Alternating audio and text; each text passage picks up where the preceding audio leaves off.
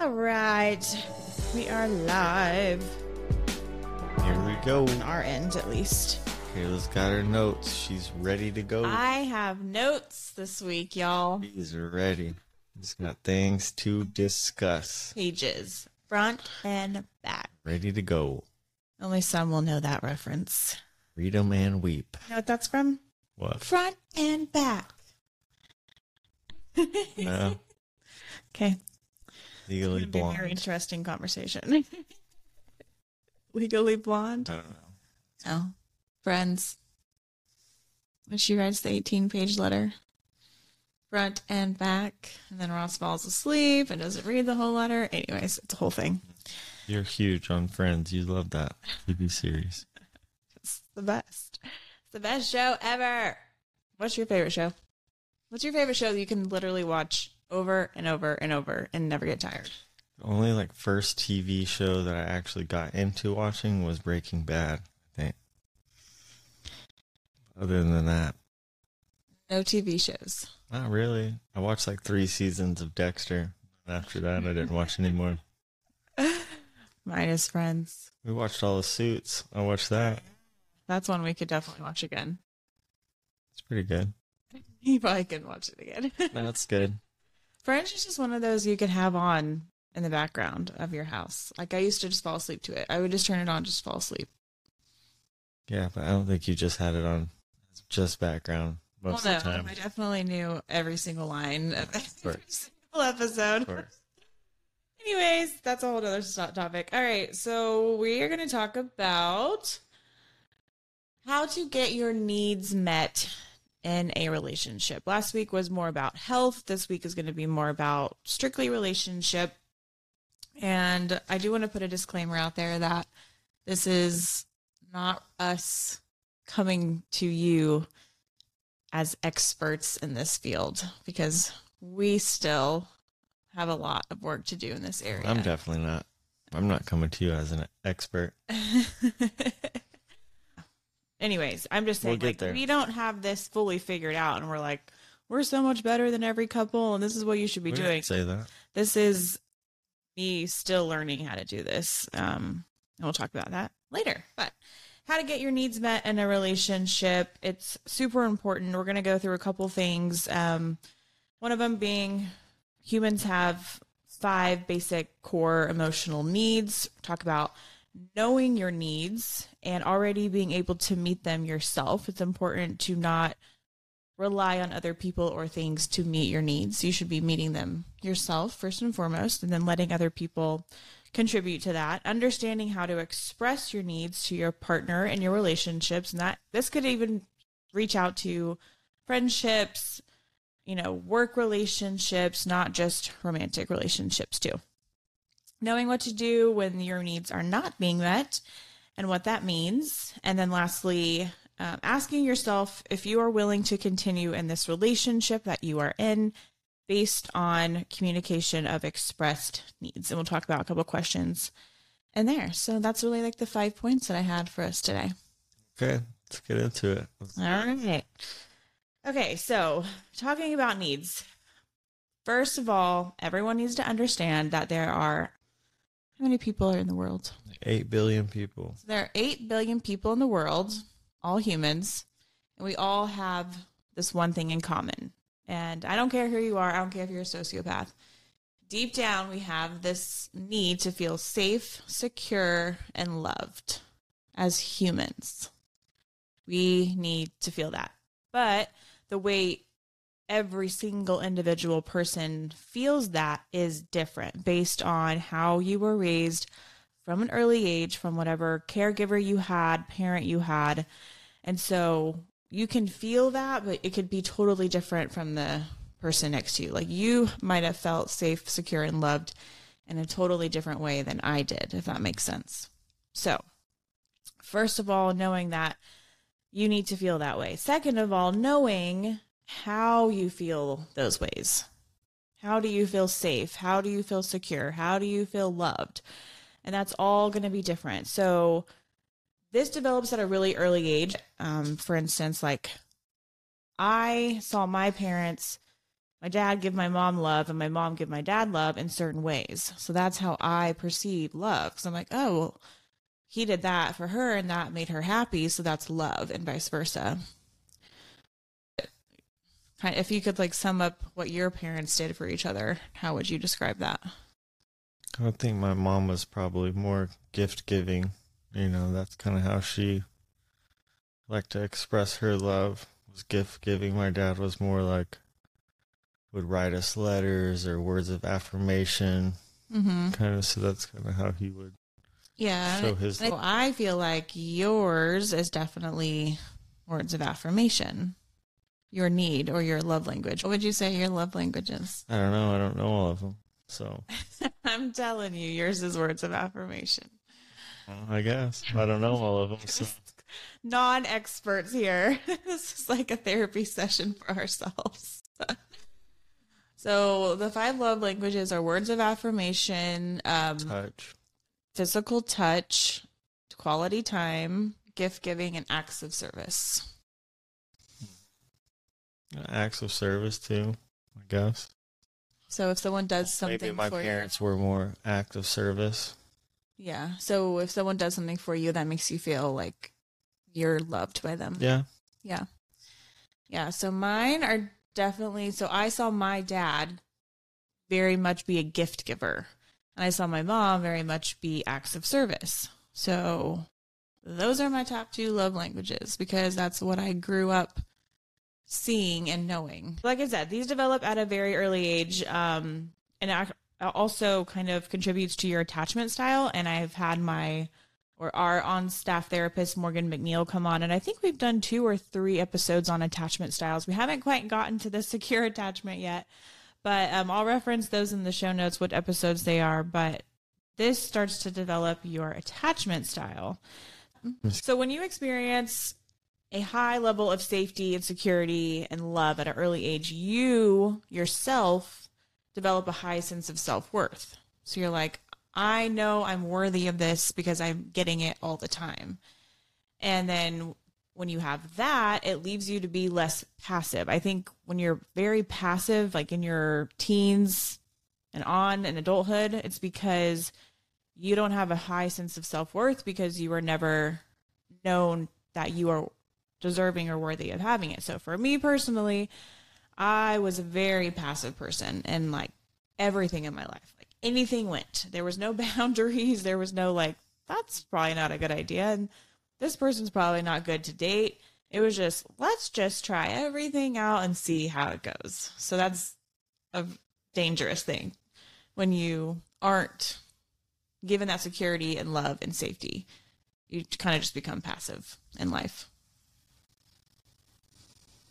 So, talking about getting your needs met in a relationship, it goes back to first knowing what your needs are because how can someone else know what your needs are if you don't even know what they are? It's like trying to read someone's mind. I can't, we couldn't have gotten together and I'd be like, okay, I know exactly what his needs are. It's either going to come out directly from you and be like, this is what I need, or it's going to show up in fights or conversation or when you're triggered and one of us is triggered and we explode or whatever, then that's kind of when they come out. Mm-hmm. That's kind of how we have learned what each other's needs are, I would say. Like, I definitely know that I didn't come to you and be like, hey, this is what I need. Yeah. I've never said those words. Yeah, you either acted out or let me know or you were visibly upset with whatever it was that your need wasn't being met. You let me know in some type of way. what do you think the main way has been? I don't know. Usually you just kind of get upset. And then I say what I need. no, you just get a little snappy. Just kind of turn on that little toot a little bit. And then what do you do? And then I say, something's wrong. say, something's going on here. I have to What do dis- you do? I have to decipher this code now. I'm like, oh boy. Hmm. Say, what happened here? What did I do? what Um, need isn't being met? no, that's never what you say. No, but That's that's never what I'm what you thinking sometimes. Okay. You say so. Yeah, what usually happens when your needs aren't being met. What usually happens when my needs aren't being met? What you just said, right? I mean, I've gotten better about saying them or saying what's wrong way faster than I used to, for sure. Like I would act snappy for like a week before I said something. Now I'll say it within an hour. Yeah, so you just said a few minutes ago that it's not like people can read your mind. Oh, I know. So that's why you have to be verbal. Yeah. Yeah. And we'll get into that in a second. But so as soon as we identified our needs, we empower ourselves with the ability for them to be met, basically. So kind of just wrapping this first part up of how to even know what your needs are. As humans, we need to all feel safe, secured, and loved. That's just what we need. And then it's deciphering how do I feel safe, secured, and loved. Like every single person is going to be different. So it's up to you to figure that out. Then it's up to you to personally give that to yourself unconditionally on your own before you can allow other people to do the same. Then when you enter into a relationship, this could be working, friendship, romantic, whatever, then you are more able to express your needs or create those boundaries around, well, this person So you're is talking about I'm sorry, you're talking about giving safety, love, security to yourself first before you give it to others. It's about giving it to yourself before you can expect someone else to give it to you. So give yourself security, love, safety. Give it to yourself before Mm-hmm. you can feel it from somebody else. Before you can feel it or rely on it. I can't go into a relationship and be like, he better meet all of my needs, even though I don't know what they are. Yeah. And I don't know how to tell them what they are. So hopefully he reads my mind and then and then meets those needs. You know? So I know. I know. maybe you could go into a relationship and being like, here's my bullet points of this is what I need or what my love language is. Or, like I said, it probably will come out in some sort of fight or conversation. And then that's where you can say, well, whenever you do this, this makes me feel this, good or bad. And that kind of establishes a need. So I knew early on with you that you liked words of affirmation because you were giving me so many words of affirmation. So I felt like I feel like people give out what they want in return. Because you were constantly writing me cards, constantly writing me notes, constantly texting me, you know, nice things, which you still do, all those things. Um, but I was like, okay, so this guy likes to be told stuff. Where I was felt like I was more so giving you gifts. Um, just little things from like here and there, you know, Yeah. because that's how I like to show love. Because that's how I like to receive love. You're more of a gift giver than I am. It's not really my forte. Yeah, but that stems from because that's you didn't really see that a lot growing up Yeah. Or develop a you didn't connect those dots of like, oh, when dad does that, mom acts really excited and really happy and then they hug and then they kiss and they tell each other they love each other. So you connect that dot of what just happened to make her do that. Oh, he gave her a gift. He bought her flowers. He gave her something. So you're like, oh, that's love. My dad just randomly showing up with gifts from my mom or buying her things or and then my mom was very much acts of service as far as she was a stay at home mom that took care of all the kids. So she was doing everything for everyone. So she did everything for my dad. So I was like, okay. So when my mom cleans the house, when she does the laundry, when she runs the errands, when she gets the groceries, and my dad's happy about it, then that's love. Ooh, that, that's that's what it is. I, I never saw them be super touchy feely. I never saw them give words of affirmation, hardly ever. Um, and then quality time. Eh, it was kind of like you have four kids, you have to kind of be together all the time.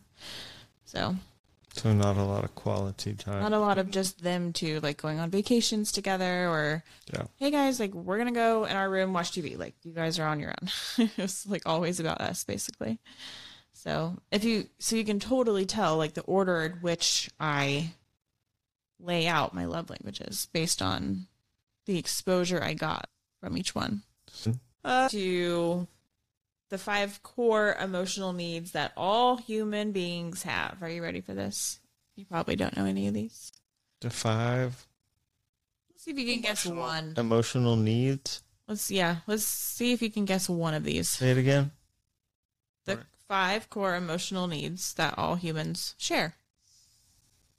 Didn't you say? Um, separate from the ones I already said. oh, okay. Go ahead. I don't know. I, just guess one. I was gonna say safety, but you already. That was already another one. Okay, that is one. Yeah. That's the only one out of the other one. Okay, so to feel safe, to have autonomy, feel competent, and have a sense of identity. That's another one. The freedom to express our needs and emotions. I, I think that's a big one for me. What do you mean? I just need like room to create and Oh, express, need and yeah, Yourself. Yeah. I have to have that. Yeah. If I don't have that, then Got it doesn't work for real. then you're a robot. Serious. I know. to act spontaneously and play. And to have realistic limits, helping us to apply self control. So, do you agree with all those? Or Yeah. and then how many do you think you have that you're secure in? Maybe like two or three, probably. To feel safe, to have autonomy and have a sense of identity, to have the freedom to express your needs and emotions, play, and then to have realistic limits. I don't know if I have any of these. Okay. Okay, so we're gonna kind of go over just each of the of the emotional needs, and we're gonna talk about them and see what our opinion is on each one. So the first one is to feel safe, which is having a secure attachment to others, kind of like I was talking about in the beginning. Having that secure attachment when you have secure parents who are there for you emotionally, physically, mentally, they show up for you all the time. They're not running out, and you're never wondering, are they going to come back? They're very consistent and they're not inconsistent. This builds a secure attachment to not only yourself and your your worth, but also to other people as well. You attract people that are secure as well. You don't attract high drama, inconsistent, cheating people, bad people. So that's what establishes that high self worth, those healthy boundaries, and that secure attachment. So that is a core need that every human needs to have. And I would say most people in the world are not securely attached. I would say people are very anxiety ridden. They get into relationships and they stay in a way too long because they're looking for some sort of validation of love. They date the wrong people because they don't have a high sense of self worth. All of these things are insecure attachments where So this is a secure attachment. What do we do to help these people that are doing these things? The road to secure attachment is the road back to yourself, So it all comes back to self. to self. Knowing, having that high sense of self worth, not taking shit from anyone, basically. you obtain high self worth? Um, goes back to loving yourself, um, not looking to other people or things to feel that love. It's just being able to sit with yourself and love yourself no matter what, looking at yourself, loving yourself no matter what, no matter what you do, what you've done. Like you're good about loving yourself because I'm alive. It's like no, you need to be loving yourself because you're doing the right things and you're making the right choices, and then you need to give yourself grace. So it's like first thing you need to do is be honest with yourself. First off, you gotta be straight with yourself. That's rule number one. hmm Then you gotta give yourself a little grace. But Yeah, I mean,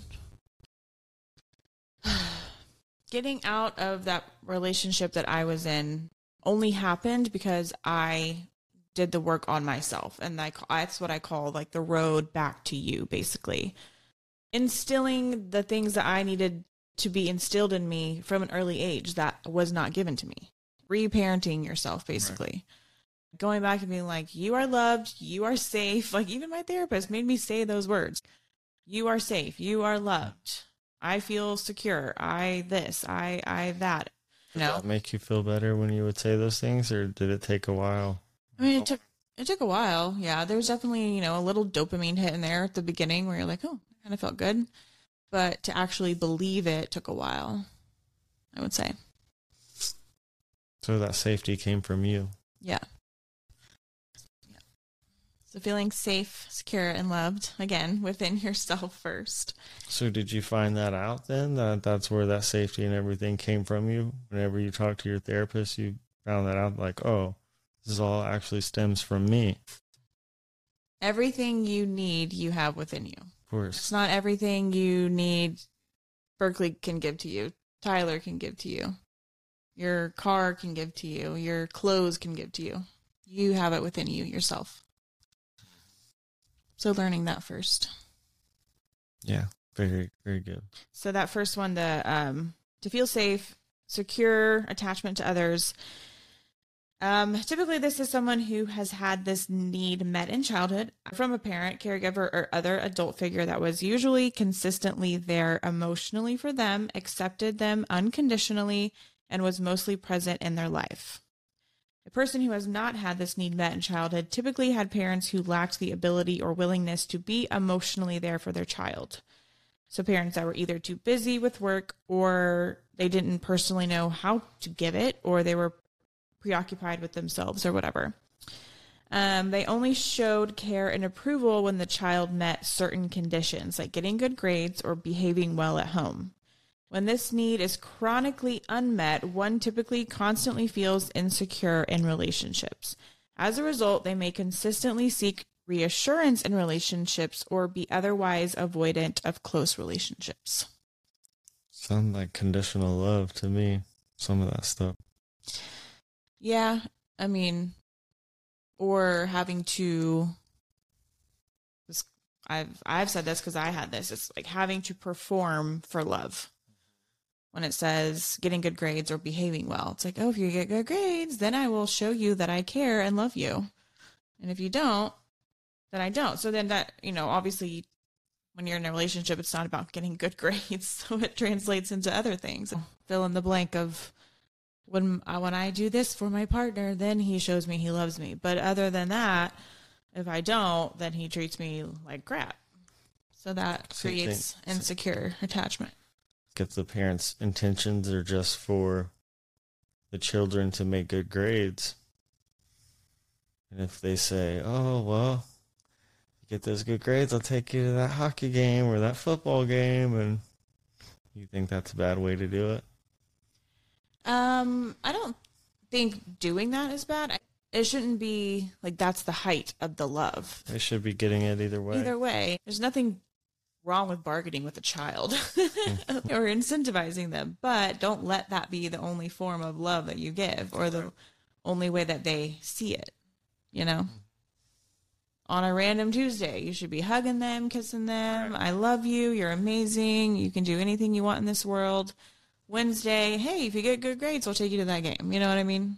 Instead of nothing and then get good grades, we'll go to the game and then back down and nothing again. Necessarily wrong, just don't have that be the only form of love that you show. Right.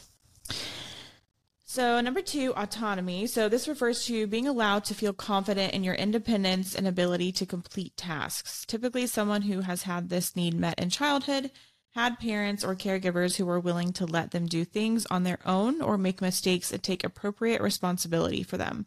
When this need is unmet, one may constantly feel incompetent and lack confidence in their own ability to make decisions and accomplish things. Therefore, one may become dependent on others to make decisions for them or complete tasks. I think a parent thinks they're doing good by doing that because they're like, oh, if I do this and control everything, they'll really end up this way or kind of pigeonhole them or funnel them into acting and being a certain way when really you should be teaching them it's okay to make mistakes. It's okay if they mm-hmm. get hurt. It's okay if they bump their knee. It's okay if they accidentally eat something they're not supposed to. It's you cannot micromanage a child because they will never learn to be independent or mistakes do anything on their own. And so when you were a helicopter mom with a little boy and he's now 18 21 and he goes off to college What, what are you going to do? So autonomy. Autonomy is a human core need that we all need. Okay, what's the third one? Freedom to express valid needs and emotions. This is the one that you said that you had to have. Mm-hmm. So why do you think you have to have that? And where did you learn that from? When I get to draw or get to, like I was just saying, mess around with like lettering or street signs or being creative, like with magazines, just all sorts of stuff. that Okay, stuff but like Answer my question. What do you feel whenever you do that? You complete a sketch, you complete a collage. it's not during the completion that I feel something. During the process of it all, Okay, so during the process. it's the freedom that you feel during the process of creating it like to because it's like it's like when you're making art or whenever you have this um whenever you have this opportunity to create something new or express yourself it's like they say it's kind of like taking a dog for a walk. You don't really have any set route of where you're going to take the dog. You go outside and it's like okay he wants to go right. Okay you go right. You know? It's not like i'm going outside. The dog needs to go left. We need to go left today. It's like no, there's no predetermined, there's no judging. It's um there's like this openness about it. And that you can translate that to like whether it's music, playing guitar or piano, you can do that with a paintbrush, you could do that with whatever. And that's like being open in your creative process and having that process and allowing for new things and ideas to come into play. And that's kind of what I do with my art is like when I draw or whatever, it's like a free flowing thing. Like anything's allowed in that space. Any anything can come and go. And I just try to let the let it create itself. But like you're asking what is it? And it's like complete freedom because it's my world. It's like I create that world. I create that scenario. I create that situation. Like I built it. I made it. Whatever is happening in that little uh imagine it, imaginative world or whatever, it's like I have complete and control over it. So that's what offers me a sense of freedom. Yeah, it's good. So you're in like a flow state, you could say, where you're like surrendered, or I think people kind of translate it like letting go completely in a flow state or surrendering to some process. Yeah. To me, I'm just allowing something to take place, to happen. And I kind of heard somewhere that it's almost more important to have a process like that than to than the outcome of the process. It's actually more important just to have a creative way or per, or a specific way that you do something, whether it's this podcast, just the routine of putting out the lights, the mixer, the camera, and setting it all up, even though the podcast might not be the best episode we've ever done. If we do it time and time and time again, you're going to figure out, okay, what's the easiest way to set all this equipment up? We, which way is the best way to have the microphone up? Well, we didn't sound good when the microphones were faced that way. Or, you know what I mean? Just the little things. Each time Yeah. you do one, you learn one more thing. And then the next time you have a podcast, you implement those things that you've learned. And that's what makes ultimately your process, your creative process, tight and, and you have it all bundled up in a nice little orderly fashion. And to have that process is more important than the actual outcome Yeah. of whatever it is that you create. The thing that we changed today was your microphone. Yeah, we moved it out a little bit. Yeah, But I probably talk, I mumble a lot, so I need to. see you I need to be loud and assertive. I never knew it was important to take a prenatal vitamin before you're pregnant. But since being pregnant, I learned the first 28 days of pregnancy are important in a baby's neural development. So there's really no such thing as starting too soon. Rituals Essential contains 350 milligram of eco-friendly vegan omega-3 DHA in every serving, and 95% of pregnant women are not getting the recommended daily intake of key omega 3s. I've been taking Rituals Vitamin every morning. Not only do I feel amazing, but I love knowing that I'm contributing to my baby's brain development and building strong blood and bone health with a prenatal multivitamin made traceable with vegan, bioavailable, and clinically studied key nutrients for before and during pregnancy. Plus, the capsules feature a delayed release design to help make it gentle on an empty stomach and a citrus essence to make taking your multis actually enjoyable. Why settle for a multivitamin you're not 100% sure about? Ritual was literally built on trust, so you know it's the real deal. Right now, get 40% off your first month for a limited time at ritual.com slash habits you love. This offer is only available through January 31st. Start Ritual or add Essential for Women prenatal to your subscription today. That's ritual.com slash habits you love for 40% off. Yep. So I think you have that. And so I want to kind of say the definition because I think you did grow up with that. So this refers to being allowed to express emotions without being punished, rejected, or invalidated.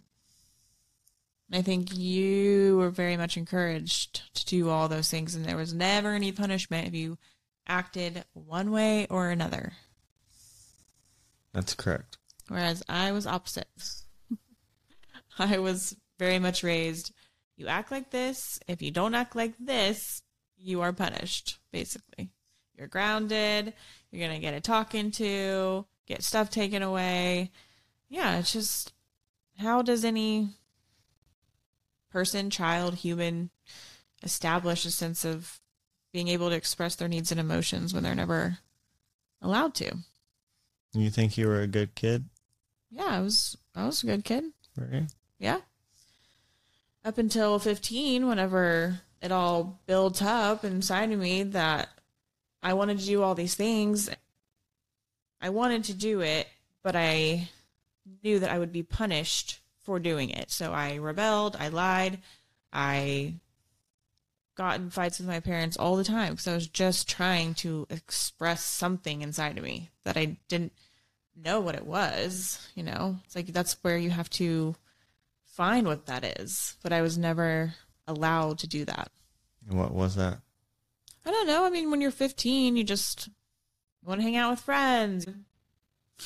I wanted autonomy. I, I wanted to show my parents that I was responsible. I was like, hey, like, let me just do what I want to do one night. I will come home at a decent hour. I'm not going to be stupid. But it's like they wanted to control me so much that then I was like, okay, I'm just going to have to lie to you because this is what I want to do and you're not letting me. And so I, I'm going to have to find a way to do it without you knowing, basically. Um, I lost a good friend of mine when I was 21. He was 22, and uh, he overdosed on, I think it was opiates. I'm pretty sure his mom was like a counselor or something at the time. But he was taking prescription pills, and um, I think he was even, you know, he was sneaking pills whenever he could, and essentially his mom was on his ass, you know, about stuff. She knew he was being like that, like stealing pills or taking stuff or whatever it was, and uh, she was on him, you know. And I think the pressure of that even made hit made him worse.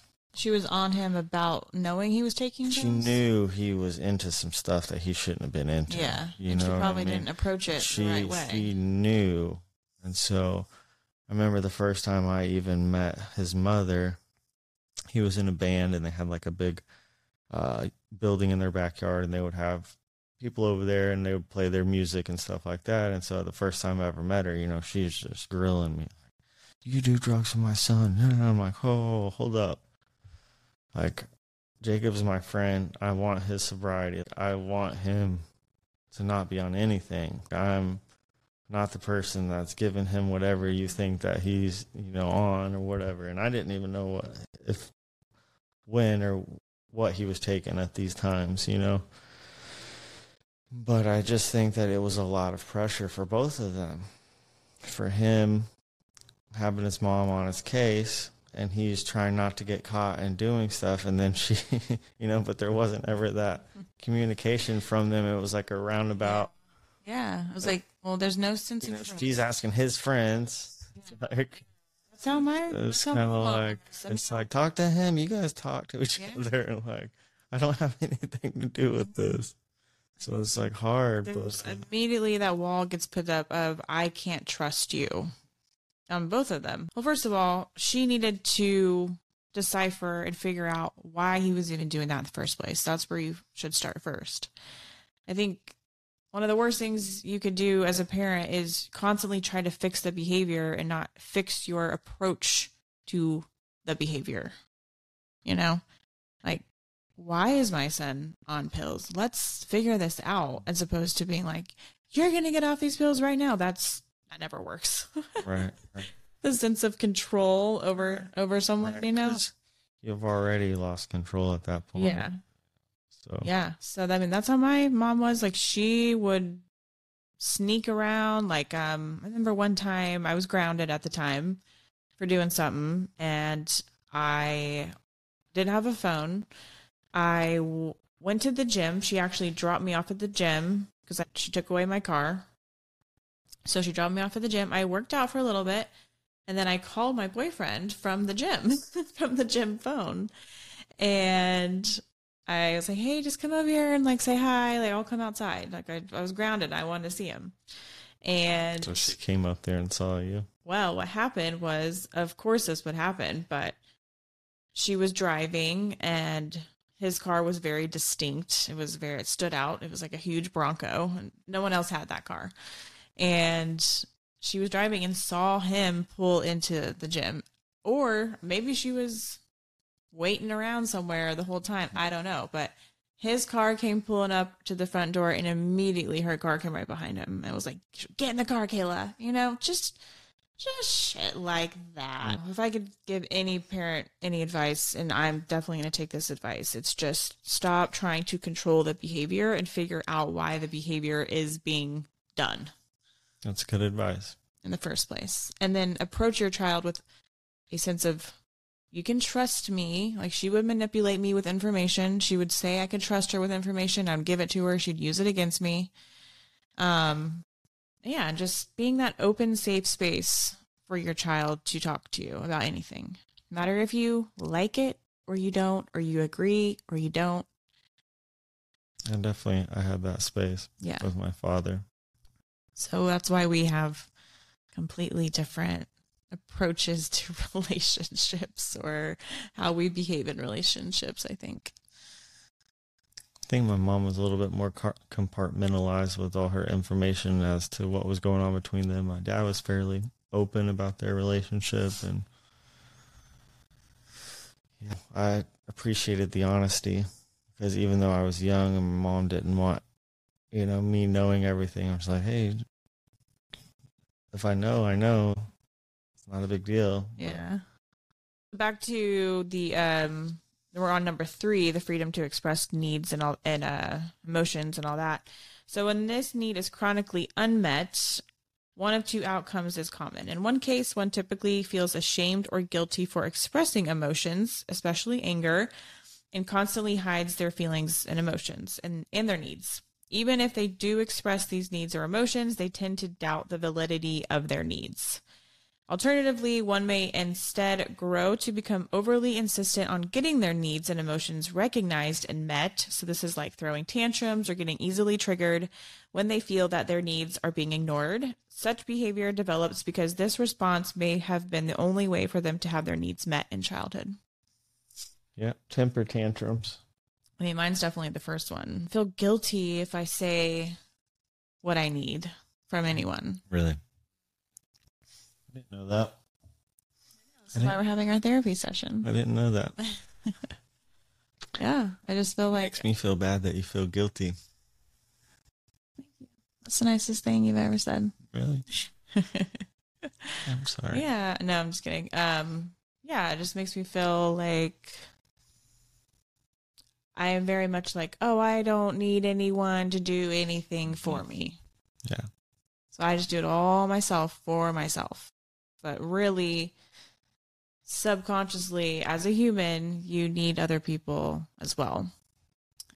And so that's why whenever I a need not being met, I'm like, ah, I feel bad for being upset that my need is not being met, basically. So I don't want to say anything. Because I'm like, well, I shouldn't feel bad. They basically say a closed mouth doesn't get fed. yeah, can you repeat that? A closed mouth doesn't get fed. Yeah, so true.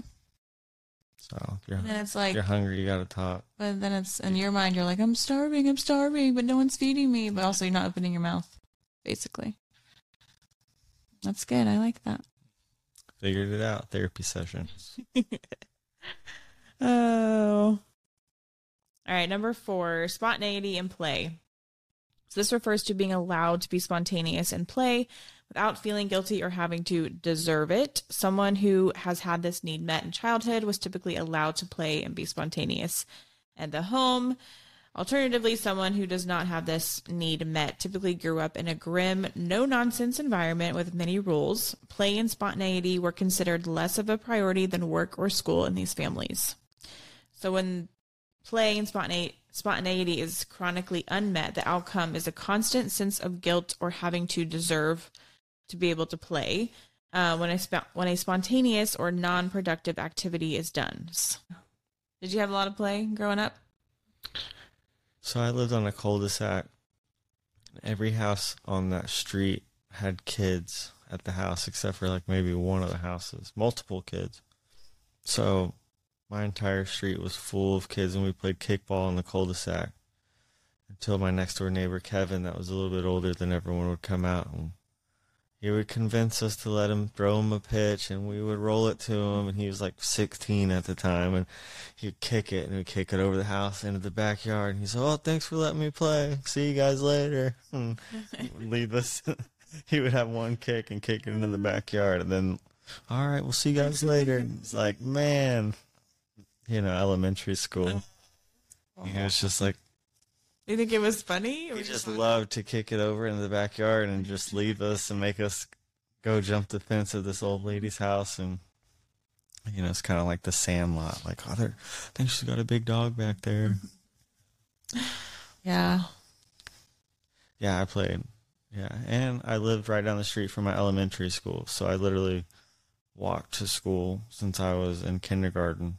So i had the responsibilities of waking up i had an alarm clock oh wake up since yeah maybe kindergarten my mom helped me you know she would kind of but by first or second grade i was Yeah, the alarm clock in first grade. first second grade it's one of those little little red red lights you know little digital Eh, eh, eh. yeah, of course. We didn't have that. oh gosh but Didn't have yeah just living right down the street from elementary school and having to walk there every day and that allowed me some um you know just freedom But I mean, the spontaneity and play, I feel like, you know, playing with your neighbors, that's one thing. But you mean playful like yeah, like throwing the ball throwing the ball with each other or Playful in the home where you're like, did you see your parents ever just like so we they're would cooking and they start having a food fight or stuff like that? Yeah, Like, so the things what we would do would my parents were obviously obsessed with working out. So ours usually were like one of the games would be when my dad got home from work, we would take off running and he would take his hat, try to throw it onto our heads, you know, across the living Yeah. room. That was always see how far you could throw it. And that was always fun because we were all excited he's home and it's kind of fun little game. The other stuff would be like him holding out his arm and us doing pull ups, you know, from his arm, trying to get our chin up there. And other one would be like him doing push ups and all of us trying to stack on top of him and see how many push ups you can do with the oh, whole family on you. Yeah. So, things in the home. so that's Yeah. you know, cheap entertainment Yeah. that we would do. We're teaching our child to have the human Yeah. core need of play when really we just can't afford to do anything else. well, it's kind of like the Pursuit of Happiness movie, you know? It's like that. They're like sleeping in bathrooms, and but the kid doesn't really know they're poor yet. I mean, Yeah. it's like he makes up that story like they're hiding from a dragon or something. Yeah, so honestly, you can be in a really bad situation, but if you are around the right people and you're handling it the right way, like you can make the best out of a bad situation. So Yeah. it's Yeah. about about your attitude. Yeah, I would That's what it's about. say most of most of my childhood I would say was very playful. Um we were always outside with the neighbors. Uh, I, to me when I read that when it says um, you know, feeling guilty or having to deserve it, I have a really hard time letting go now and just going out and playing and doing something spontaneous. Yeah, because you feel like you need to be doing something productive. Yeah. That, that pertains to something that you have going on Yeah. in your life. Yeah. Yeah. That's like where the guilt comes from. It's like I'm here at the beach, but I really should be doing something Yeah. else. Yeah. You're like, I gotta finish that chapter, and I got to type this. yeah, need to- something, uh, anything. It's so annoying. It's like I, I don't even necessarily like no one's telling me to do anything. No one's like, "Hey, Kayla, are you gonna have this done?" In my mind, I, I put that pressure on myself. yeah, that's your importance.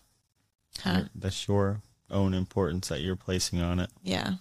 So I'm, I try to be better. I mean, I feel like our weekends have been pretty. I don't really work on the weekends, really. They've been chill. Yeah, they've been chill. I feel really guilty for it. Well, But I want to be. I want to be better about that. Like I think having a child will actually help me be better with that.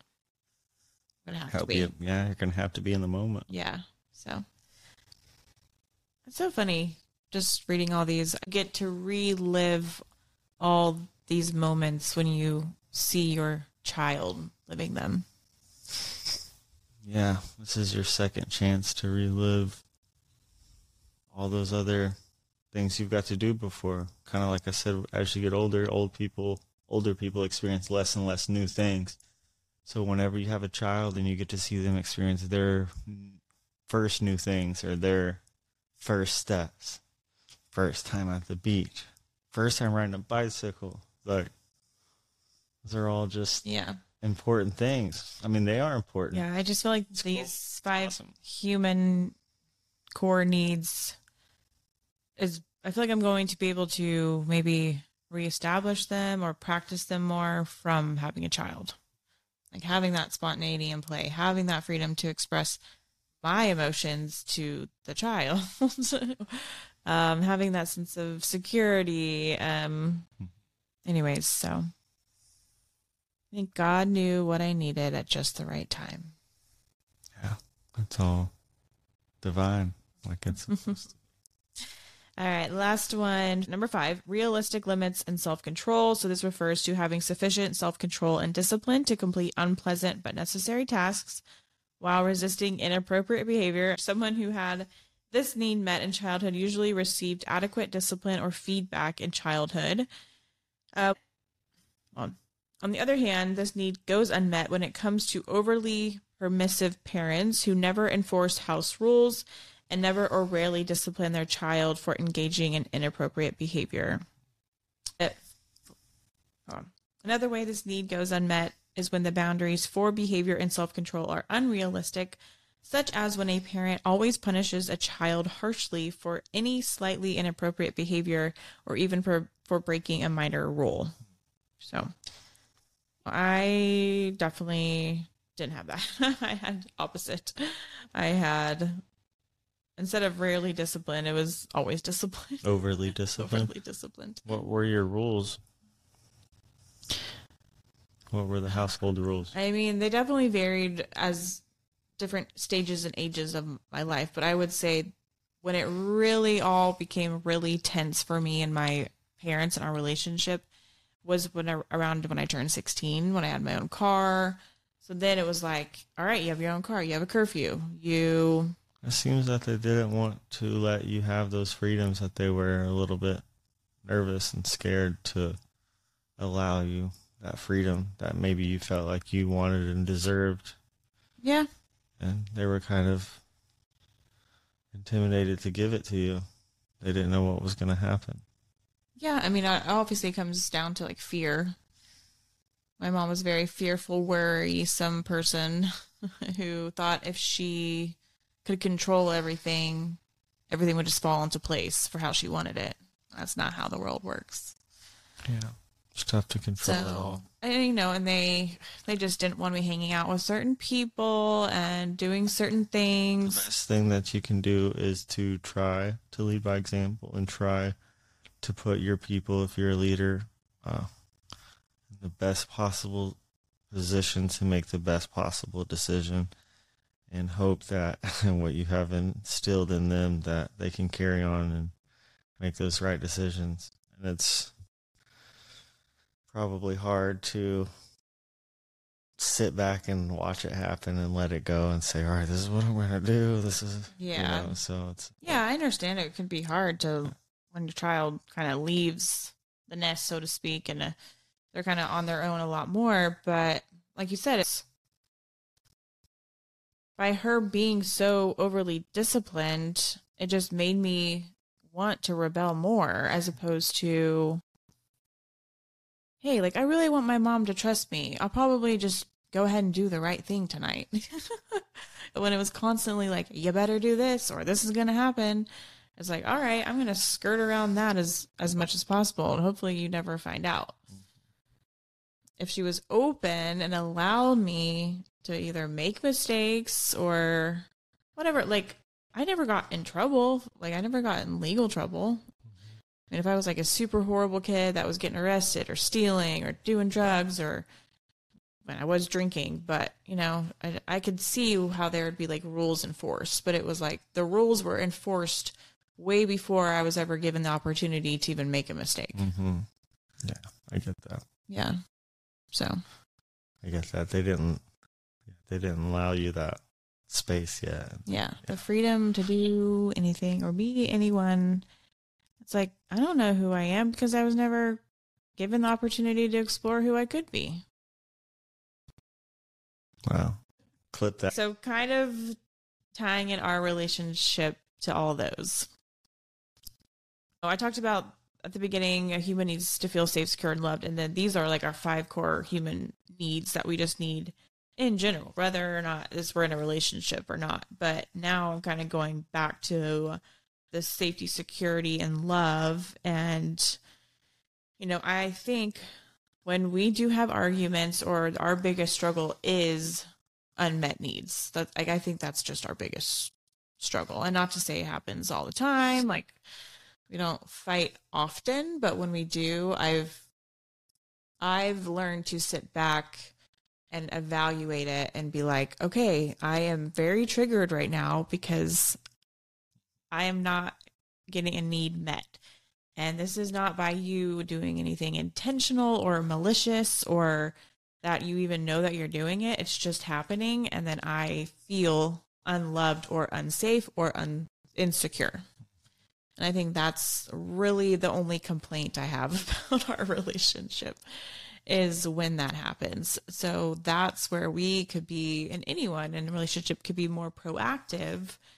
And if, like, if you just super knew my needs and I just super knew your needs, I feel like that wouldn't happen or wouldn't happen as often or they wouldn't it wouldn't be as big of a blowout so it's kind of just constantly Learning about each other's learning needs. yeah learning being aware of the situation. Like okay if if this is going on how might tyler feel? And I, you have to ask yourself those three questions. Will he feel unloved? Will he feel unsafe? Or will he feel insecure? And then trying to prevent it as much as possible but even if you can't quickly being able to fix the problem a good question to ask yourself. Yeah. So I think honestly, I just think that's our biggest struggle is we we have complete opposite love languages. so it's hard for me personally to meet your love language because that's not that's like my the last one on my list. Same. Yeah, and yours is too. Same. So our biggest, which honestly, you, I don't know if we would ever fight if it wasn't me feeling uh, the three things. If it wasn't me feeling unloved, unsafe, or insecure, because I feel like that's where our fights start Mhm. is when one of those three things is happening to me. I've it's never we've I don't think we've ever really gotten in a fight when it was you first. It's about to happen. but when we when it does happen, you do express you like match my feelings. You're like, "Well, I this," you know? So I know you feel that, but you just never approach it with you with you first. So do you ever feel like your needs are not being met From you or from me? from me? I can't think of anything in particular, to be honest with you. If anything that you're So there's no there's no thing where you're like, I wish Kayla would do that more. No, I just wish you were you know, I think one of my I guess my love language is touch and words of affirmation and those are two that aren't your top two. so So- you would like me to be more affectionate You could be more affectionate. and say nicer things. You could be more affectionate and say nicer things. Yeah. So if I didn't do those at all, you would feel unloved by me. A little bit. Yeah. Yeah, so that's a need that you have. See how I'm breaking this down for you? Yeah. yeah. That's what you're doing for everybody. Not just me. yeah, does that make sense? Yeah. So how do you think we could better not get to that point? What point are you talking about? Like our fights or Arguments? arguments? Yeah, well, obviously, I need to be more understanding and cognitive of your wants and what, yeah, your wants and your needs and what you desire are, so I can be more aware and prepared for those. You know, like wanting to feel special on your birthday and, you know, different things like that that are important to you Yeah. that may not be as important to me. But even though they're not as important to me, or it's not the way that I show my love or whatever it is for you. So I need to learn your style, what you like. Yeah. Yeah. It's, it's a two way street. Yeah, I think honestly, to be completely honest with you, Granny is the first person that um, we talked, and she helped me see things from a different perspective. Because she said, you know, you show your love differently than I show my love. Like even when we go see her, I give her a big hug when I'm there. You know, long hug before I leave. Big, you know, kissed me on the cheek. You mm-hmm. know, it's like. But sometimes you don't you're not as affectionate that way. You're you might be more sit down next to her and talk to her, engage with her that way. Or I like to walk in and see if there's anything I can do for her. Is the di- kitchen dirty? Should can I clean up? Right, so, the trash. yeah, our- and you're more like affectionate, love, hug, and I'm more like, what can I do? Yeah. that's immediately she'll be like, oh my god, thank you so much to me, and then to you she'll be like, oh my god, thank you so much. You know, it's like she's getting love two different But- ways. See, it took her to tell me that, you know, to kind of say you guys are different. You she expressed herself that way, you express yourself this way, and I'm like, oh, okay. Well, I don't know why I I act this way and I behave this way, and she acts that way, and both of them are okay. Yeah, Just how people behave. yeah, yeah. So I try not to Our the way we perceive love is different. So what do you do when you're in a relationship with someone that is completely opposite? And you have to learn each other. What do you do? You have to learn each other, just like you said. You have to learn what makes each other tick, why we are the way we are. Oh, how to know what you want in a relationship. So downplaying our needs in a relationship will only breed resentment. So, whatever you're feeling, whatever you need, you need to bring it up as soon as possible. Right. Because, like you said, what was the mouth reference again? A closed mouth never gets fed. Doesn't get fed yet. Yeah. So a closed mouth doesn't get fed. So if you are holding on to your holding your your want or your need in and you're not expressing it and then the other person's not giving you what you want but you're not also telling them what you want or need then you're just going to start resenting that person for not meeting your need. So our core needs are really non-negotiable and we develop these at a very early age as we've talked about and successful relationships come down to these basic questions about our core needs. There's four questions that you can ask. So what do I need in a relationship in order to feel loved, happy, fulfilled, and secure? What do you need in a relationship to feel the same? Ask your partner that. Are you willing to meet my needs in this relationship? Am I willing to meet yours? That's really very basic. that could get a lot of things solved very quickly. What do I need? What do you need? Am I willing to give that to you? Are you willing to give that to me? And I think, you know, these could be very small or they could be very big. It could be like, I don't want kids. Oh, well, I do want kids. Okay. Are you willing to not have them? Are you willing to have them? Like, Mhm. that's a, a bigger one, you know? Or a, a smaller one is, I I like to go on dates on Friday nights. I like you to take me out on a date on Friday night. Oh, well, I don't really really believe in spending money on fancy stuff like that.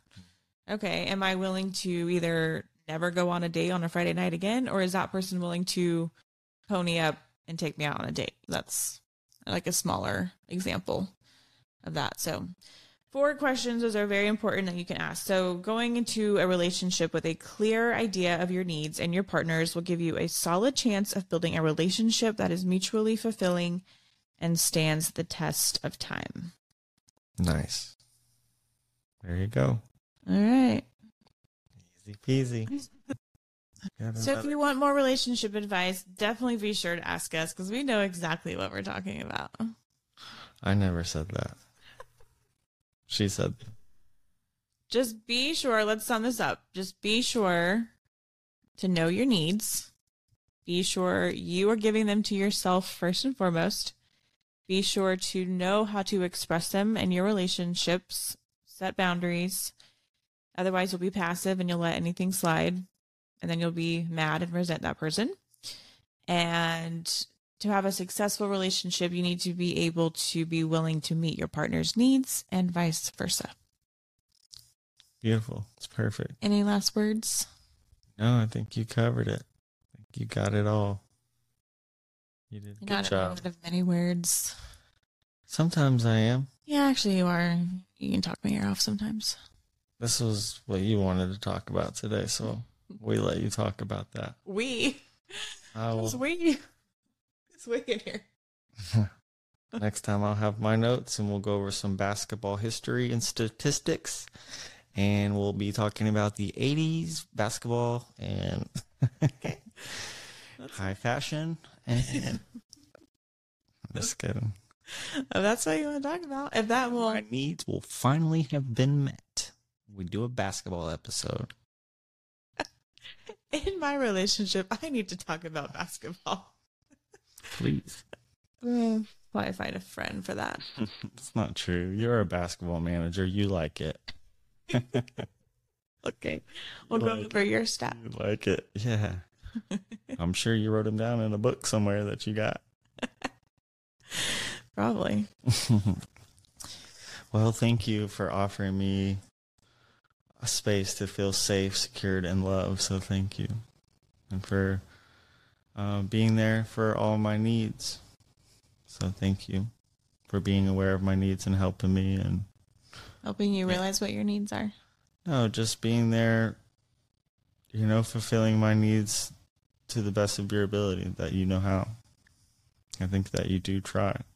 You do try to be supportive and loving and caring, and you try to show that you care. So I'm grateful for you. So thank you. Welcome. Yeah. See, words of affirmation. That's all I got. I have a gift for you over there. Hmm. yeah. You're going to say that. All right.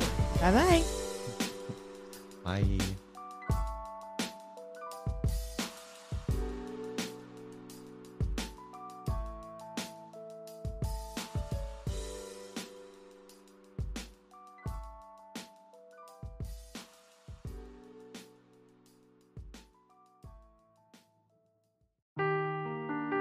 The truth never gets old. Introducing June's Journey, the free to play mobile game that will immerse you in a thrilling murder mystery. Join June Parker as she uncovers hidden objects and clues to solve her sister's death in a beautifully illustrated world set in the roaring 20s. With new chapters added every week, the excitement never ends. Download June's Journey now on your Android or iOS device or play on PC through Facebook Games.